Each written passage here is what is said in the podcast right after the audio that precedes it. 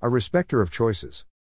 1 Kings 21:15 AMP 15 Then Jezebel said to Ahab, Arise, take possession of the vineyard of Naboth the Jezreelite which he refused to sell you, for Naboth is not alive, but dead. There was a vineyard owned by Naboth that was situated by the way of the king's palace and King Ahab wanted to buy it. The king made an offer to Naboth but Naboth refused to sell. The king told his wife Jezebel about the incident and the wife took it into her own hands to solve the problem by killing the owner of the vineyard. The opening verse records now the wife commanding her husband to take the vineyard for free since the owner was now dead. No one was supposed to say no to the royal family, their power was supposed to get them anything, even the property that they didn't own. We see the same with King David after he had made Uriah's wife pregnant. The king tried so hard to put the pregnancy on Uriah without success until he arranged Uriah's death in battle. From the two incidents, you can see how people, when elevated to a position of power, tend to abuse it to pave way for their own interests. The right to choose for the subjects evaporates once a person of power emerges with a personal agenda.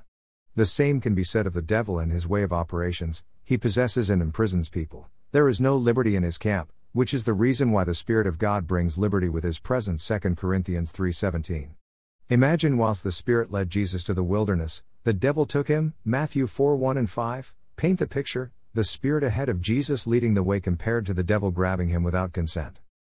Unlike the devil, God, with all the power he has, him being the King of kings and the God of all flesh, he respects his creation's choices. That's one of his characters, and that's one of the ways you can discern spirits operating around you.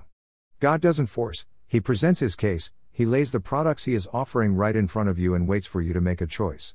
He knows all the consequences and end results of the choices anyone can make.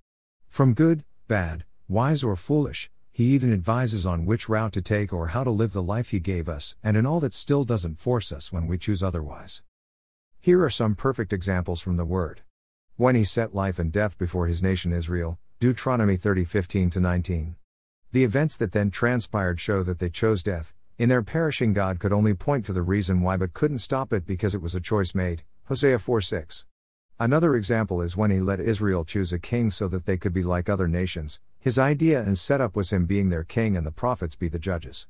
They chose to have a king against his will and he respected that. 1 Samuel 8 5 22. Lastly, the greatest gift of eternal life, the personality Jesus, he was given to the world and up to now some have chosen not to receive him. Still, God isn't forcing people to get saved. John 1 10 12.